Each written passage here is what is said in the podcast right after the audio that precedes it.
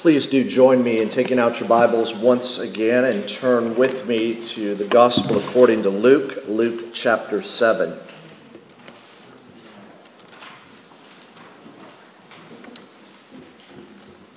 Join me in prayer. Heavenly Father, be pleased to feed your gathered people.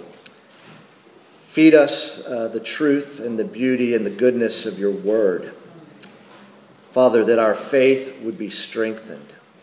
So, Father, open your word to our hearts and open our hearts to your word. That we would, through the powerful working of your Spirit in us, grow in the grace and knowledge of Jesus, in whose name we pray. Amen. It's really, really good to be back here at Grace and Peace. Um, what is it, that saying, absence makes the heart grow fonder? Um, well, in this case, very true. Um, really miss being with you guys, greatly encouraged about what God has been and is doing in the life and ministry of this church, and uh, I'm excited now to be a small part uh, once again um, here it's not only good to be back uh, for me personally, uh, it's good to be back in Luke. I, I know that uh, this summer uh, y'all had many men come in, and I'm sure um, it was a good word every week, um, but it might have been all over. Uh, we're going to be walking through Luke. Uh, we started it about a year ago. We take breaks every now and then, but we're going to be walking our way through um, Luke one of the four Gospels, one of the four witnesses to the life and ministry of Jesus. Uh, we're not actually going to start in Luke 7. I flip back to Luke 1. I just want to read the first four verses since it's been a while since we've been in Luke. Luke chapter 1, verse 1. Inasmuch as many have undertaken to compile a narrative of the things that have been accomplished among us, just as those who were from the beginning, those who from the beginning were eyewitnesses and ministers of the word, have delivered them to us. It seemed good to me also, having followed all things closely for some time past, to write an orderly account for you, most excellent Theophilus, that you may have certainty concerning the things you have been taught. Well, here, right off the bat in Luke, he lets us know his, his purpose and his plan. His purpose, he's writing to provide certainty. Not certainty about everything under the sun, but certainty about the person and work of Jesus. Certainty, not arrogant overconfidence, but rather humble certainty and sureness. Certainty and sureness about Jesus. It is okay to be uncertain about a lot of other things. In fact, one of the things I've been learning from a number of fellow pastors um, this summer is it's okay to say, I don't know. I hope y'all are comfortable in answering questions also from a watching world, I don't know about this, that, or the other. But Luke is writing so that all of us, readers then and readers and hearers now, would have certainty about the important things, the things that matter, certainty and surety about Jesus. That's his purpose, but he's got a plan to accomplish this purpose, to write an orderly account, a, a narrative account that is historically accurate, thoroughly researched, and well organized to show who Jesus is and what Jesus came to do. And you can go to Luke 19:10 where we hear these words, Jesus came to seek and to save the lost. And I believe we just sang that. To seek and to save the lost all kinds of people.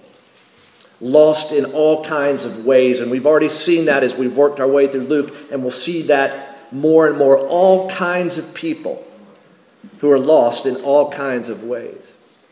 So, what, is, what does Luke want? What does this author of the longest book in the, in the Bible, in terms of verses, what does he want? He wants his reader then and now to know for sure that Jesus is for real. Luke is writing to provide certainty. But what if you're not certain about Jesus? What if you've got doubts about Jesus? What do you do? What do you do? I, I think there's a couple of basic ways all people deal with doubt. One way is to double down on doubt. Increase your grip on doubt. Be consumed with doubt. That's all you see in the windshield as you drive through life. Doubt. But there's another way that some people, many people, deal with doubt. It's to ignore it, to not think about it, to pretend it's just not there and go on, keep going through the motions. So here's how many people, maybe you, certainly me at times, handle doubt to be consumed by it or to ignore it. But is there a better way? Is there a better way to deal with doubt? Now remember, Luke is writing to promote certainty. In other words, to lessen doubt, to loosen doubt. Well, so far, as we've been in Luke 7, Jesus has healed a centurion servant, he's raised a widow's son. Join with me now as I read verses 18 through 23 chapter 7. The disciples of John repeat, reported all these things to him, that is Jesus. And John, calling t- two of his disciples to him, sent them to the Lord, saying, Are you the one who is to come, or shall we look for another? And when the men had come to him, they said, John the Baptist has sent us to you, saying, Are you the one who is to come, or shall we look for another? In that hour he healed many people of diseases and plagues and evil spirits, and on many who were blind he bestowed sight. And he answered them Go and tell John what you've seen and heard.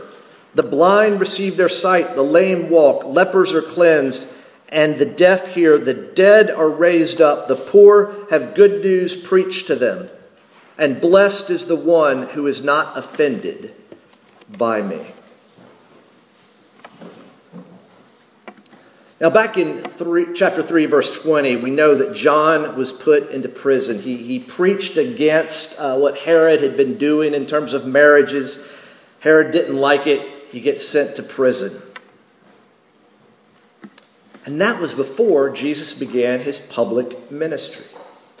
John the Baptist has been in prison, and so he's not heard Jesus preaching in the synagogue. He's not heard Jesus preaching on the plain. He's not witnessed the amazement of the people when it comes to the authority of Jesus. His friends have told him of those miracles, these things we read in verse 18. But he is unsure. He's not sure about Jesus. Are you the one who is to come, or should we look for another? Now, why is he unsure? Why does he doubt? Well, if you go back to chapter uh, 3 and you read about John the Baptist's preparatory ministry for Jesus, he, he was preaching uh, repentance. Uh, people were coming out to him. They were being baptized for a baptism of repentance. And he was talking about the judgment to come. And he talks about Jesus, the Messiah, coming. And he's not even worthy to uh, untie his sandals. He's baptizing with water, but the one who comes after me is going to baptize with fire and have a winnowing fork. John's got expectations of judgment. He's got expectations for the kingdom of God to arrive with power, with force. All that language that you can go back and see in John, excuse me, Luke 3, verses 15 through 17, baptism with fire, a winnowing fork, it, it's, it's judgment. John the Baptist knows that God's people are under Roman occupation. Everybody is thinking at that time that the Messiah, one aspect of the ministry of the Messiah is to throw off these oppressors, throw off the Romans. And what, what's happening to John? He's in prison. He's alone. He's isolated. He's alone with his thoughts, uh, conditions favorable to doubt. John is doubting. Are you the one? I'm not sure. And so, Luke, in his effort, interestingly, to provide certainty, what does he do now? He turns his attention to doubt. Why?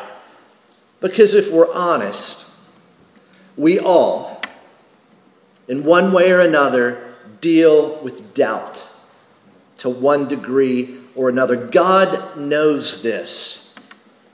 The Holy Spirit leads Luke to bring up and tackle this issue of doubt through this section on John the Baptist.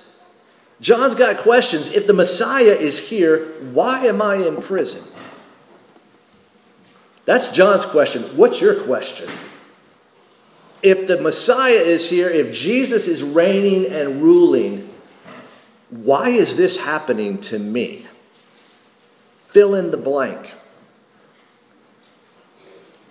John's also thinking, why are the wrongs not made right? There's an awful lot of wrong going on in the world, and it's not being made right. Well, let's focus again on Jesus. How about questions like this that we may have? Is Jesus who he said he is? Did Jesus really do what he, what he did, what we read he did? Is Jesus the only one? Is Jesus the only way, or is there another way? Is there another one? that can do for me what Jesus is not doing for me?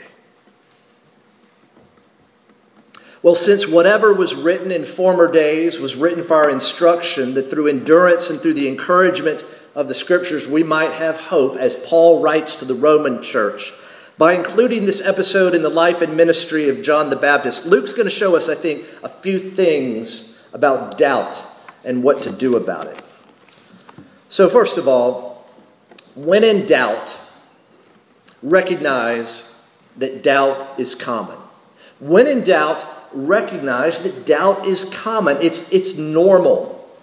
It, it, it can be expected. Uh, examples from the scriptures John the Baptist. Later, in chapter 7, verse 28, this is what Jesus says of John the Baptist I tell you, among those born of women, none is greater than John. Put differently, John's the greatest man that's ever lived. And guess what? He's doubting. How about the prophet Elijah? We heard about this in our adult and youth class this morning, looking at Jeremiah. He referred to the prophet Elijah, a great victory then he becomes afraid and flees. He goes out into the wilderness. He gets under a broom tree and he asks God to take his life. I'd say Elijah, the prophet, just like the one that came after him, John the Baptist, the prophet, battled some doubt. We heard in Jeremiah 20 this morning of Jeremiah's own doubt. You know, nicknames are often accurate, aren't they? right? Doubting Thomas, right? Doubt. We heard it earlier. I believe, help my unbelief. The, the, um, the father of the son who bring, brings him to Jesus to be healed. The disciples can't do it. Jesus can.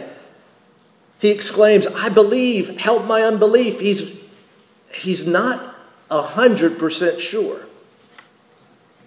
I believe, help my unbelief. Well, not only do we have examples from Scripture, and there are many more, we've got examples from church history. The church father Augustine, doubt is but another element of faith, he wrote. The German reformer Martin Luther, only God and certain madmen have no doubts. Think about that. Only God and certain madmen have no doubts.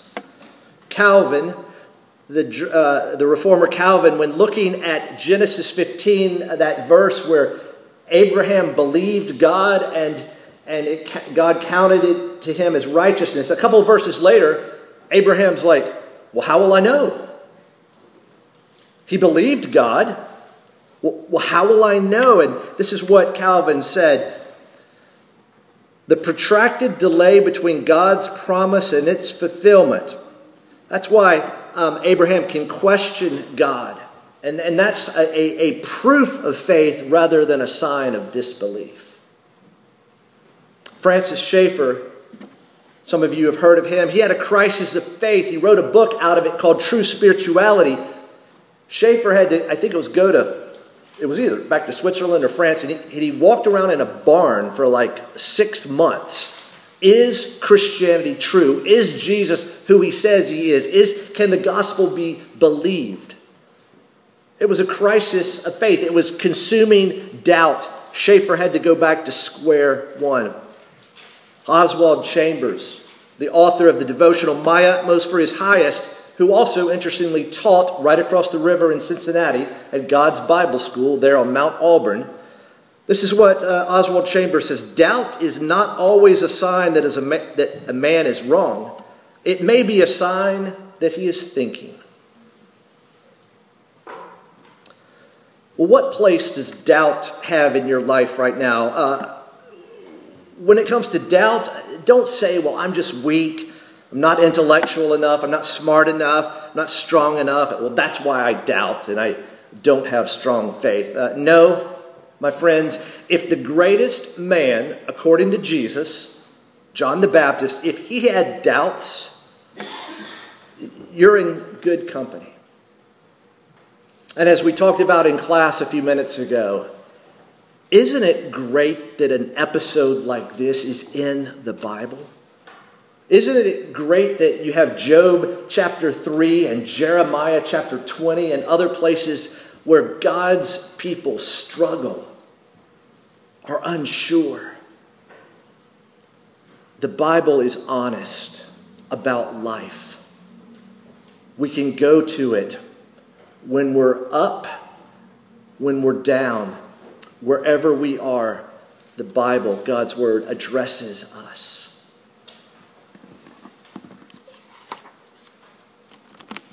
So when you find yourself in doubt, first of all, recognize that it's common. But also, when you find yourself in doubt, express your doubt. Don't pretend, don't hide, talk to someone, share it. Look at the action John takes.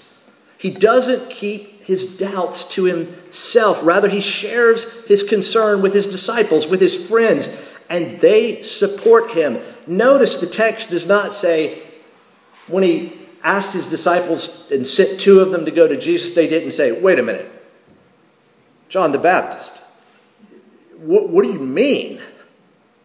No, they, they didn't dismiss it, they supported him. You know, often we think that we can't share our weaknesses, our fears, our doubts. All that stuff grows in the dark in isolation. But once it's brought out into the light, it's just harder to get traction, right? John expresses his doubt by asking a question. And what's his question? Are you the one who is to come, or shall we look for another? Let's stop for a moment and think about the role of questions. The role of questions. Um, are, are we the kind of people, and is grace and peace the kind of place that welcomes questions? Questions amongst one another and questions from others. Now, you hear of people um, who are rejecting Christianity. Maybe those in your family, in your workplace, your neighborhood, your classmates. Maybe because they've got questions and they haven't found a place where they can ask those questions and not be dismissed. Are we a safe place for people to ask questions, to share their doubts? Do we listen to people? Do, do I take the time to understand their questions? I haven't seen this on a church sign yet, but maybe it should be out there somewhere. Doubt, welcome here. What do you think? Right there on the corner? Doubt, welcome here. Or do we really unconsciously, subtly have a sign that says, doubt not welcome? Only absolute certainty about everything. We've all seen the bumper sticker. God said it, I believe it, that settles it. How would John the Baptist react to that bumper sticker? God said it, I believe it. That settles it. I hope that's not the sign that I have coming out of my life. I hope that's not the sign that comes out of this church's life, and I don't think it is. I think we do have a sign that says doubt welcome, because guess what? all of us, to varying degrees at varying times, doubt. And we need to still be here. Doubt is often confusing and doesn't make sense. I mean, of all people, John, given his role as the forerunner, should have had what? Absolute certainty, right? Yet, as Jesus is fulfilling the prophecy of Isaiah, John is struggling. He's confused. He can't make sense of it. Okay, you've expressed your doubt. You haven't kept it bottled up. Uh, rather, you've shared it with someone. And when doubt is confusing and doesn't make sense, nonetheless, thirdly, when in doubt, hold on to God's word of promise. Hold on to God's word of promise. Uh, how does Jesus respond to John's question? And this question, notice, it's word for word. John tells his disciples to ask this question, and his disciples ask this question to Jesus. It's word for word, it's repeated. Luke is saying, This really is a question that John has.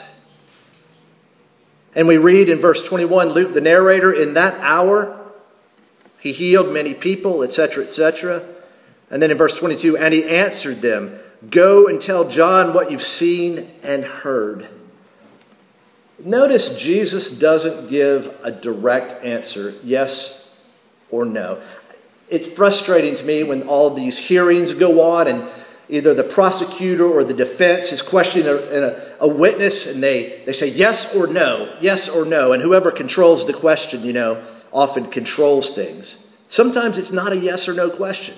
And Jesus doesn't say yes, he doesn't say no. In fact, he doesn't come through the front door, he comes through the side door and says, Tell them what you've seen and heard.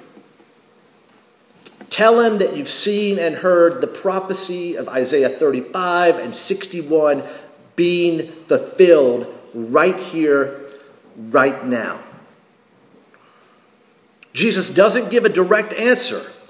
He points to what he's doing, and in quoting Isaiah, he is drawing attention to his work, not of judgment, but of mercy. He points to what God's word has been saying and says that it's being fulfilled by him. John is in prison. He hasn't been able to see with his eyes what Jesus is doing.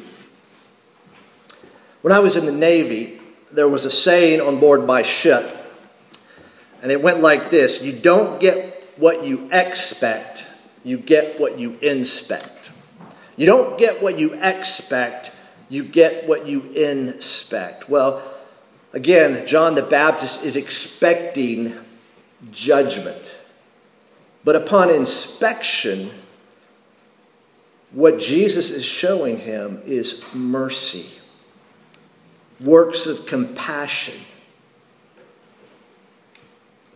If you turn back to uh, Luke chapter 4, Jesus is in the synagogue in Nazareth and he, he preaches.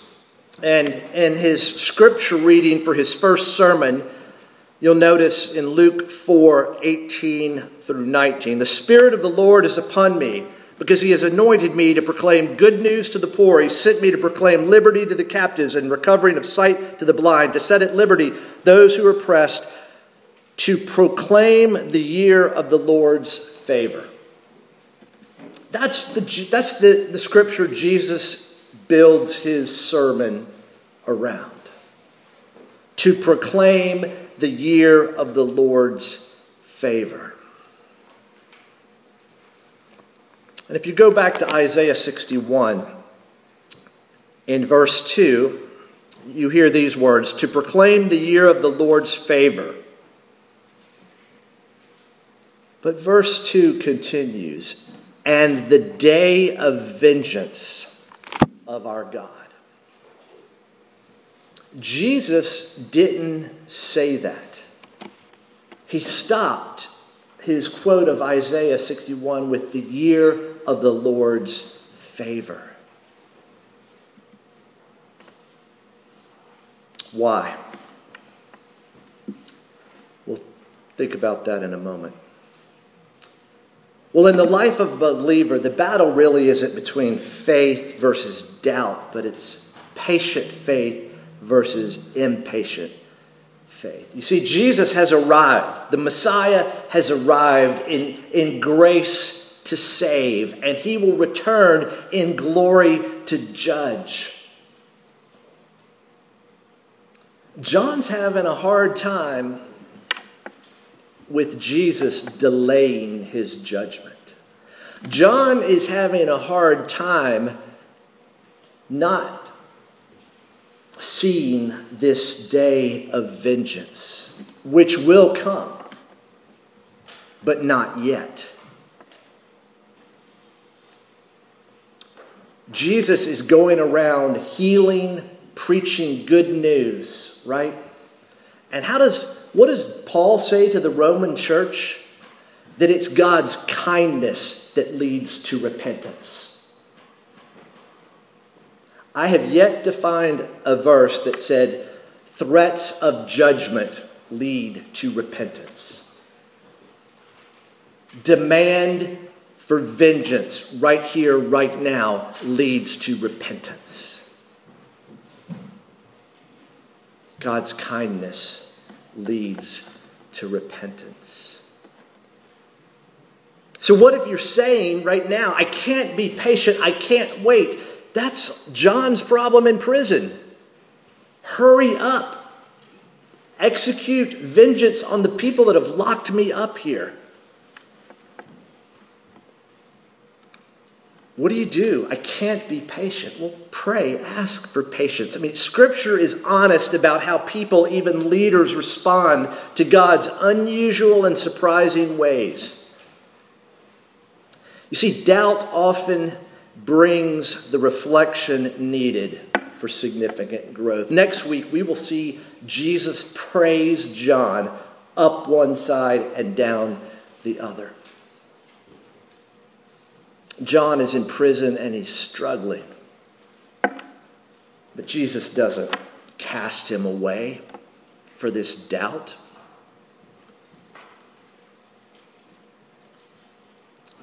There's freedom to express doubt. I was with about 50 pastors from our denomination at the end of September in Colorado. Some of these men you've heard of, most of them you haven't heard of pastoring churches big and small, publishing books, not publishing books, and every single one of them is sharing with one another the struggles, the doubts, bringing it out into the light and not keeping it in the dark. And my friends, there was testimony after testimony of the Lord's kindness to encourage and strengthen bruised reeds and faintly burning wicks. That could be us too, and that is us as a church. Doubt can bring reflection that's needed for significant growth. The Christian life, the kids know it, right? Promises made and promises kept by Jesus. We hold on, we hang on because Jesus holds on to us with patient and persevering love. His love can never fail. So, when you find yourself in doubt, uh, recognize that doubt is common. Express your doubt to someone, and even though it's often confusing, nonetheless hold on to God's word of promise. And Jesus says that anyone doing this in the midst of doubt will be blessed. In chapter 6, we read of several benedictions that Jesus declared and pronounced, but here in verse 23, Jesus declares a benediction a blessing, yet one that's often overlooked. Turn with me, put your eyes on verse 23. And blessed is the one who is not offended by me. You see, you'll be blessed when you don't give up on Jesus, even in the midst of doubt, because here Jesus brings it all back to himself who do you say that I am? Am I the one or not? If you go back to Isaiah 8, you'll, you'll read about the Messiah being a scandalon, a stumbling block, a rock of offense. It's all about Jesus. Jesus is saying to John and to others that blessing comes to the one who's not offended by the uniqueness of Jesus' way of ministry. See, Jesus, I believe, is a stumbling block for many people because they're not looking for a God of mercy, they're looking for a God of judgment.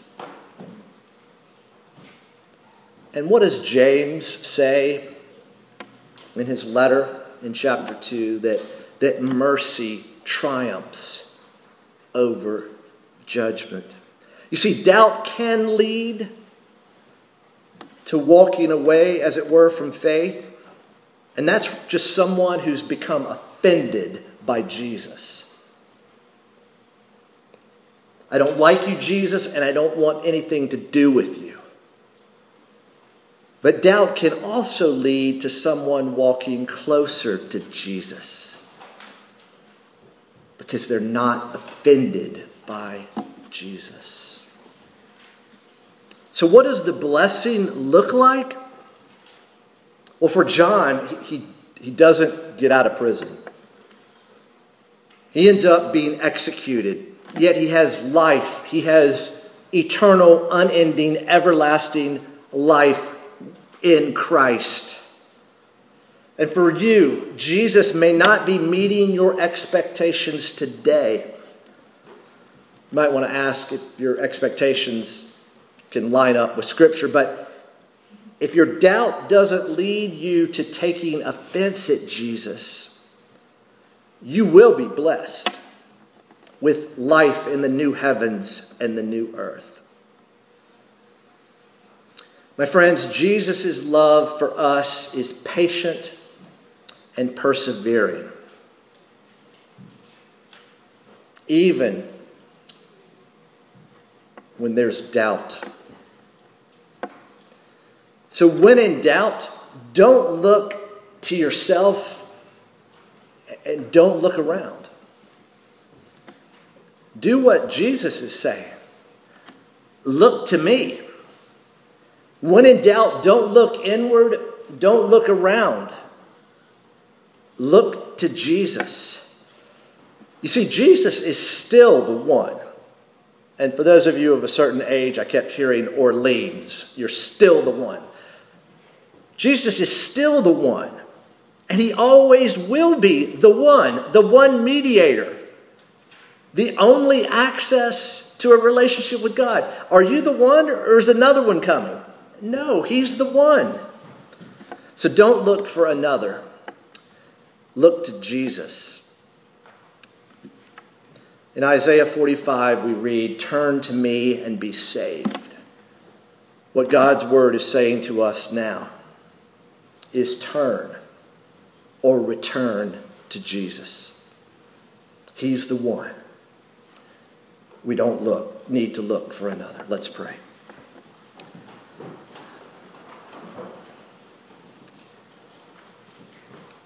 Father, we thank you for your word. We thank you for this narrative account of the greatest man born of woman who nonetheless struggled to believe, had some doubts. But Father, we thank you that our Savior did not turn away from John but rather, we'll see, praised him. Father, would you strengthen our weak faith? Would you enable us in the company of one another to bring our doubts to Jesus? We thank you that he can handle it, and we pray in his name. Amen.